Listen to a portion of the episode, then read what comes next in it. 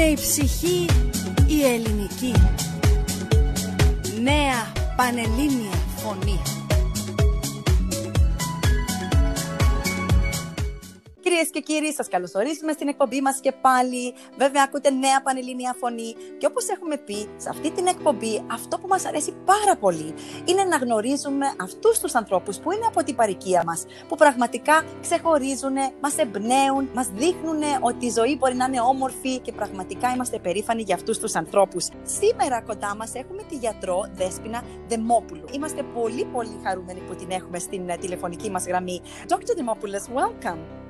Kalimera, Youla. Thank you for having me. Oh, it really is a pleasure. From the beginning of this COVID 19 time, you have been putting yourself out there and trying so hard. I remember from the very beginning when we did the Spire support campaign. And you were that person who spoke to doctors, got them to send us messages, and really inspire people to contribute, to give for PPE. And your voice was that first one that we heard. So thank you. I remember all your hard work, even from the very beginning.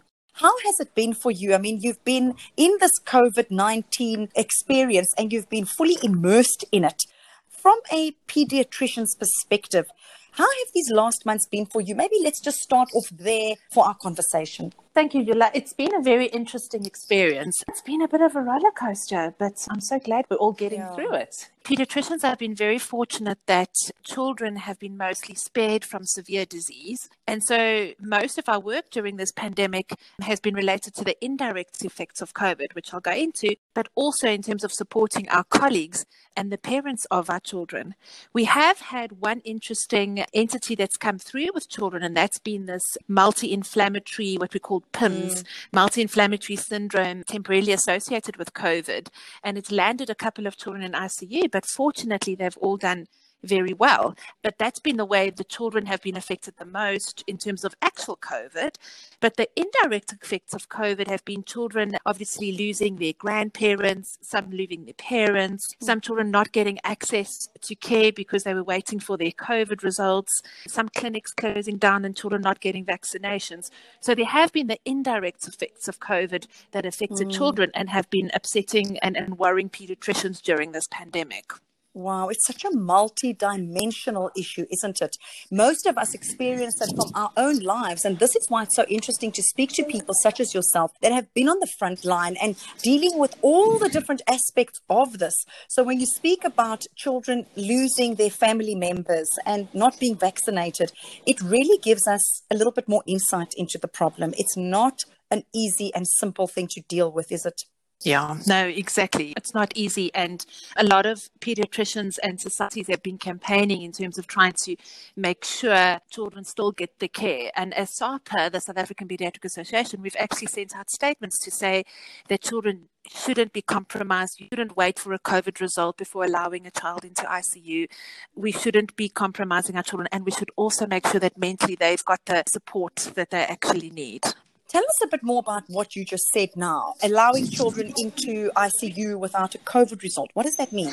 basically at the beginning of the pandemic obviously there, there's fear and panic and everybody wants to know their covid status before they actually take care of a patient and obviously it was used to divide patients coming into the hospitals into covid wards and non-covid wards so that we would mm. try and keep those infected together in some places where there were delays in getting results children and even adults would hang around in casualties waiting for their covid results before deciding which areas to go into I and see. unfortunately, there have been a couple of, of children, and I know of one nine year old asthmatic in one of the hospitals who died waiting to not get into that ICU because it's not a oh. COVID ICU.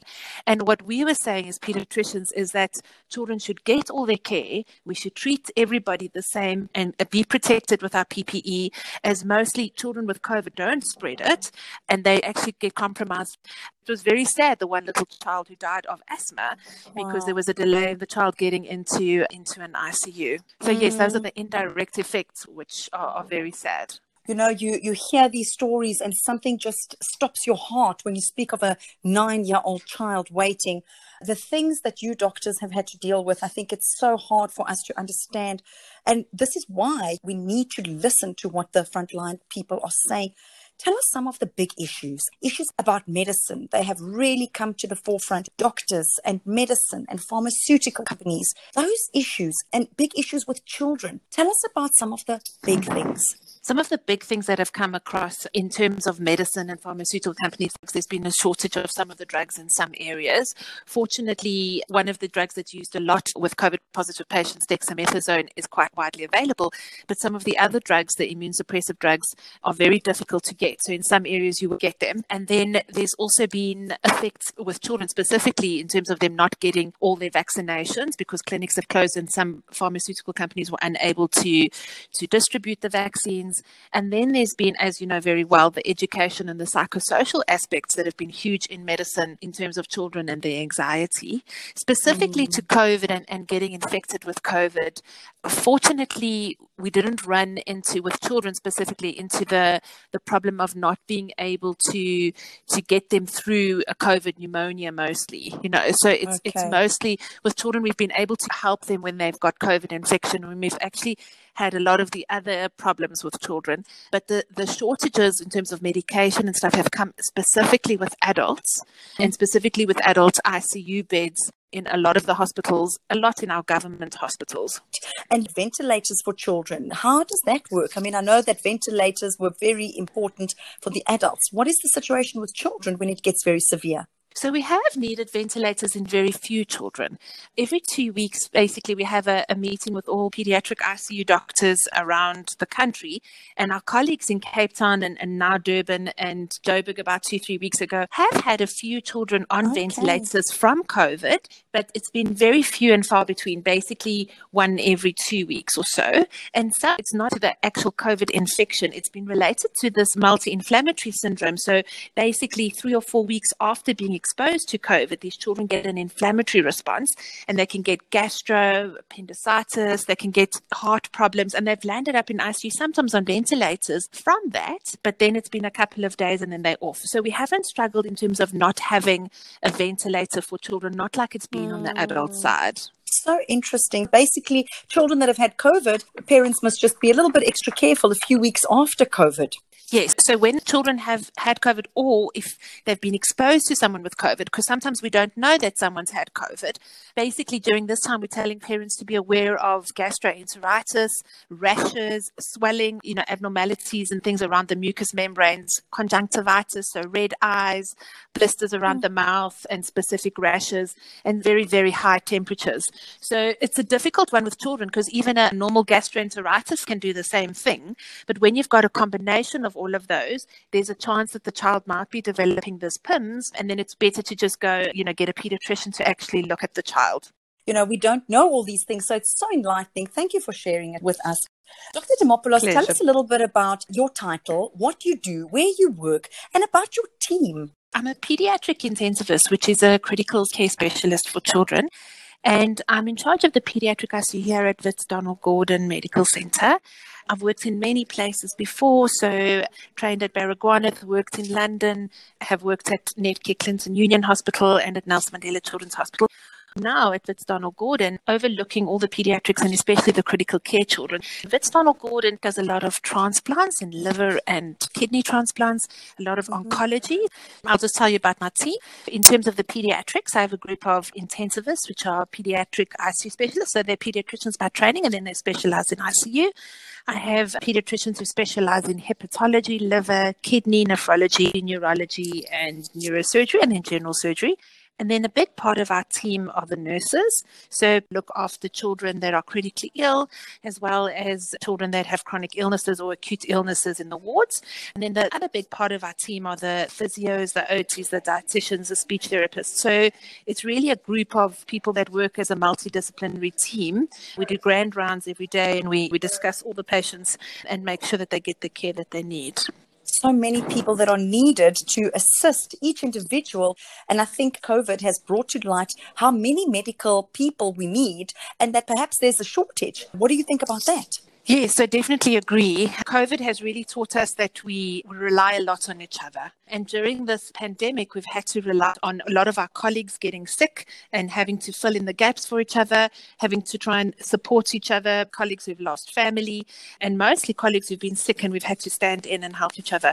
I do think that there is a, a shortage in terms of healthcare workers across the country. And we see that especially in our state hospitals where patients were lying in the casualty quite sick. But uh, one thing it has been good for the pandemic is that the community has been very exceptionally supportive towards healthcare workers. And a lot of the healthcare workers are feeling very, very loved by the community. Have you seen that in the dynamics within yourselves, in your team? Yes, definitely. So everyone's a little bit kinder to each other. And we really are trying, and we all notice that we're having sort of psychological impacts of this pandemic. We, we all notice how difficult it's been on our families. And we've actually been quite supportive of one another on a regular basis. And so there have been new friendships that have developed, mm. and definitely the COVID team developing at the hospitals has brought different specialists closer across the board from pediatricians to actually geriatricians, all needing to know that we have to work together through this, you know, no matter what kind of specialist you are. Amazing. This pandemic certainly has helped us to understand the importance of relationships, of emotions, and what people are going through, the soft skills. It's just lovely to speak of this camaraderie that I understand that you guys had and the, the fact that you were all there for each other. Tell us a little bit about that mental stress that you all went through that we wouldn't be able to understand. It's very interesting that we feel like we're quite resilient but we know that there's been a huge impact. And I think it was about a month into the pandemic when one or two of us started saying, Is anybody else feeling what I'm feeling? You know, the anxiety of being worried all the time that you, you're going to infect your family, going home, you know, at three in the mm. morning, showering outside, not trying to bring it in, thinking every little symptom that you've got that it's COVID, getting annoyed that you might have to work extra, the impact that it's having on your family. Some of us mm. struggled to homeschool our children children while we were working. And then it was quite good. So after about the first month, we realized that we all started feeling this mm-hmm. and started talking more about it. Yeah. And then someone making a cup of coffee for you and speaking to you from a distance was actually um, one of the most amazing things during this pandemic. It's just so heartwarming to hear you speak and also for us to understand the difficulties. When, when I hear about you showering outside and having the stress of maybe infecting your children and your family, it hits home, isn't it? For those listeners that are maybe listening out there, you can just imagine that. You're coming home late at night and you don't know. Are you going to infect your family? And i've heard that the viral load is higher in hospitals because of nebulizers. Is that uh, how you explain yes, it? yes. No no no that is correct. So in hospitals they do aerosol producing procedures. So for instance nebulizing high flow oxygen those kind of things that can produce aerosols for covid-19 so so yes if a patient's nebulized or on high flow and you're close by the viral load mm. is higher because it produces aerosols you know, we just have to understand each other's lives. We have to understand the difficulties that we all face so that we can be there for each other. And when you speak of somebody making a cup of coffee for you and that you could actually all talk about it and realize you're not alone in this, you realize how far that goes in order to help us in whatever situation we are. Here we're dealing with a pandemic, and this is one of the big takeaways, isn't it? Exactly.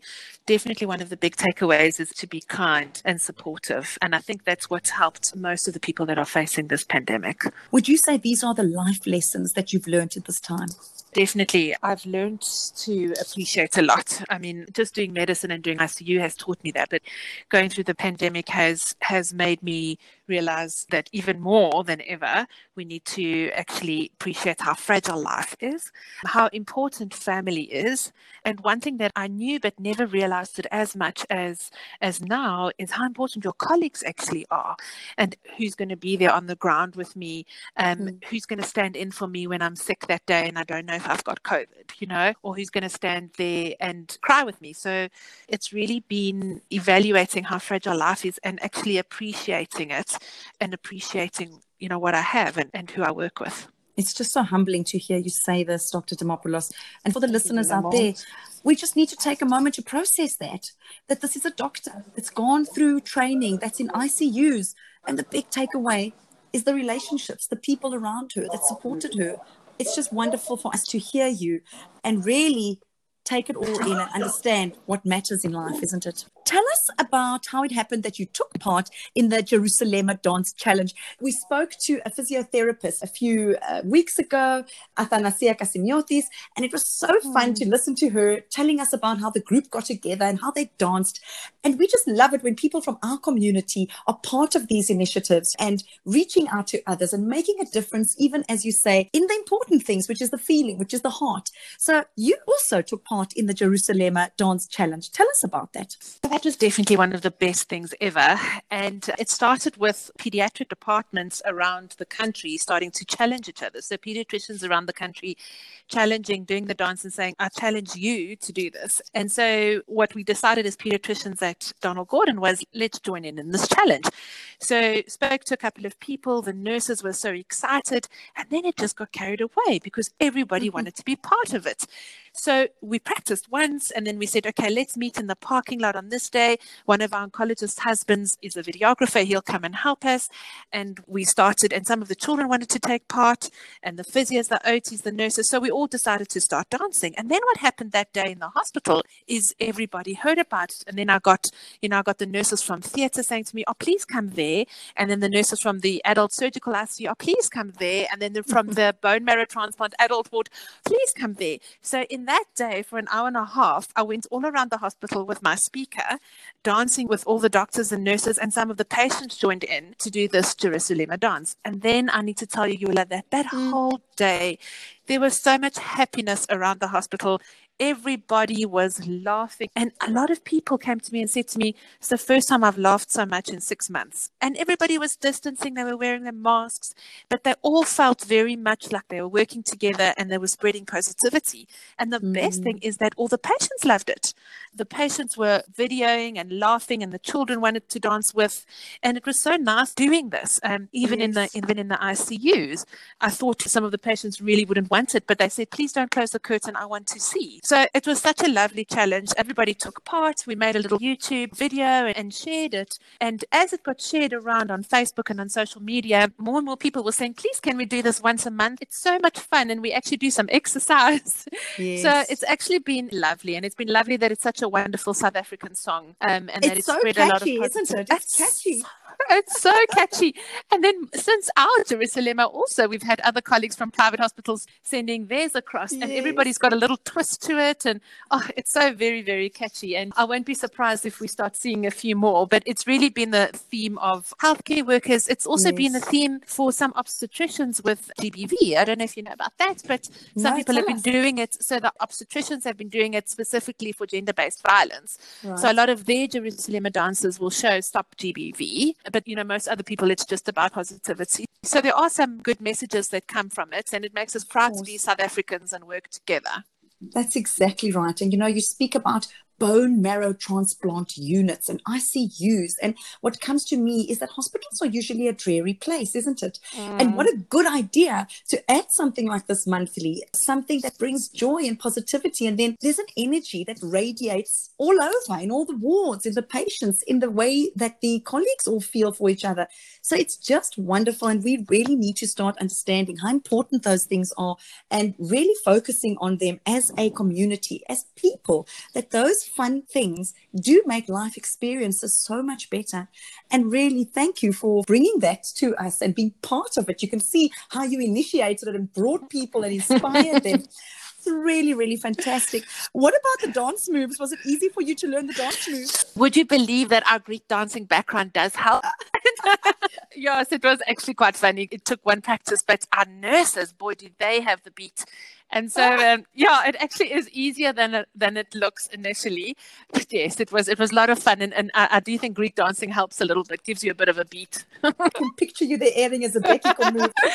oh, it you know, fun. Uh, it really is wonderful. It's wonderful for us to see these videos. I mean, we did the Bouzouki video with the Hellenic Federation, and that also brought such positivity oh, and energy. Beautiful. And these beautiful messages, I think, are what at least are going to take us through this time. These efforts where people connect and people care for each other and show that we're all there for each other.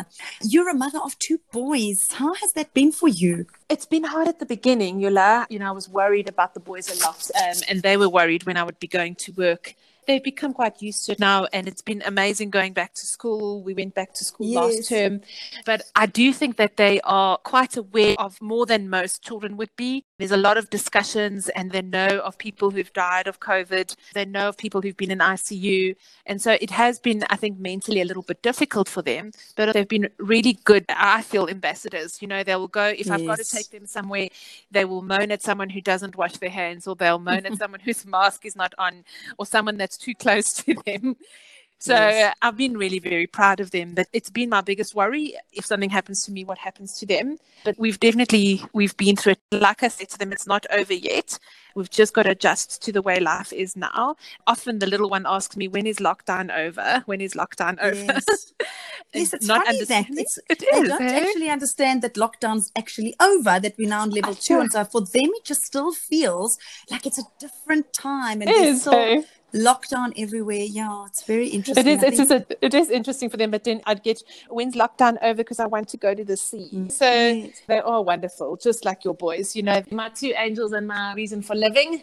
Joao and Tamaj, they're a very big reason I wake up every day. They've been through a lot, but they mm. get it, you know. And when I was doing that webinar with Saheti, some parents were worried about how their children are going to handle wearing masks and mm. sanitizers and adjusting to the change in school. But as I said then, I say now, children are amazing. They're so resilient. They So true. adapt. As soon as they see their parents doing it, they copy. And as long as they've been shown the right way, they will do it. Mm. You know, No, they. I agree with you because my kids loved it. And I thought initially they'd have a problem with the masks and the shields. They were so oh. happy that first week at school and they said they coped with it. They made a plan and they were just so happy to be back with their friends and out there again. exactly and feel safe some of them said i feel Yes, safe which yes. that's what we want Yes, So, yeah. exactly. As a pediatrician, I'm sure that you would be so interested in the research of how this time has affected children. And we're looking forward to seeing the research of this from many Mm. people that will be involved. So that will be something that will teach us a lot about the younger generation as well. yes i think we are going to see Youla. i think we'll see in a couple of months mental psychosocial anxiety and then possibly even some of the the children who have missed their vaccinations but i think there will also be some positive things children have had to grow up and i think we'll we'll see these effects Yeah, later so on interesting. As a doctor, do you have a message to give to the community or people that are listening? Maybe a message for doctors, maybe a message for COVID. What comes to you? So, Youla, more, my biggest message to my colleagues and to the community would be that we've been through a lot together, but remember that it's not over yet. Sometimes we, we drop our guard a little bit and, you know, we want to be normal again, but it's not gone yet. So let's just hang in like we've done through the last couple of months. Let's just do it just a little bit longer. Mm. And if there's two things I can just ask you to please be, it's just to be positive and be kind to each other and to yourselves. Dr. Demopoulos, what about future doctors? What do you say to them, to learners that are at school and considering becoming medical professionals? I mean, you've been through this pandemic. Not many doctors could have said before they've been through a pandemic. What do you say to those aspiring medical students? Our students I actually feel sorry for our students, Youla, especially the ones that are near the end this year, because this has actually unfortunately compromised a lot of their, their training. Teaching in the hospitals, we've had to, you know, not have them all on our rounds all the mm. time. They've had to do a lot of things online. But if they can just get through this year, I would like to tell them that you can make a huge difference in the world. People say to me, Don't you wish you weren't a doctor so you wouldn't have to have this chance that you might die? And I'll say, No, mm-hmm. because this has been the most rewarding time for me. And many of my colleagues have said that I'm so glad I could get up and go to work every day. Even if I've helped one or two people, at least I've done something. So I am so happy to get up every day and go to work. And I, I often say to a lot of the parents of my children, I've got the best job in the world. I get to work with children and I get to work with a great group of people. And most of the times, everyone gets better. So, how much more rewarding is that? I mean, I don't know any other job that has got those rewards. No. And even though we're going through a pandemic, if we can survive this pandemic, which we are surviving, we can teach others. Already in the hospital, this pandemic has taught us how to be kind, to, to manage things differently. We've changed a lot of the way we run lists, we run meetings, we run visitation. We've changed many things for the better. So, this has been a great time to be a doctor.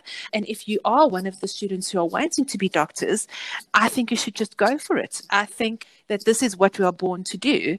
And if you are fortunate enough to be in that situation, then you'll never regret it. Wow, your words truly touch us. Here you've come out of this very difficult time and you're saying you're so grateful for your job. Well, we're so grateful for you doctors. We're so grateful that we have people like you who get up in the morning with that passion and that calling that we know we will be taken care of. It really cannot be stated enough how much doctors have been needed in this time and how we appreciate you all for all your work, for leaving your boys at home and getting up in the morning and taking care of all those little children at the Donald Gordon with your team. Really, Dr. Demopoulos, we're very proud to have you on the radio station and we are so thankful for your words and advice because it's inspirational for all of us that have been at home and sometimes moaning about masks or other things. We just don't see what other people go through. So, this is what's so wonderful about conversation and meeting people and interviewing them, such as yourself. Thank you so, so much. And Yolamo, thank you very much for what you do. You don't realize how much you inspire many of us, everything you do with your radio station. Thank you so much. It's all about being together. We're very lucky to have the Hellenic Radio to share all these messages on, and of course, our wonderful community Keep doing what you're doing. We're very, very thankful. We're very grateful to all the doctors, and we wish you strength. We wish you health. We wish you everything that you wish for all your patients. And really, we are here for you as a radio station please keep in touch with us. Give us those messages of encouragement so that we can help on our side as well. Thank you. Thank you so much. Η γιατρός μας Δέσποινα Δημόπουλος, την ευχαριστούμε τόσο πολύ. Ευχαριστώ σε όλους και στην οικογένεια μου και στους γιατρούς που δουλεύουν στο νοσοκομείο και πιο πολύ ευχαριστώ στο community και σε όλους τους Έλληνες. Σας αγαπούμε πολύ, οι γιατροί είμαστε εδώ, είμαστε όλοι μαζί και ευχαριστώ για όλα που μας κάνετε. Thank you, Dr. Demopoulos. Have a wonderful day, and uh, we look forward to speaking to you again soon. Thank you, Yulamu. Να σε καλά. Δροσερά δρομολόγια με τη Γιούλα Πανταζή και... Καλημέρα!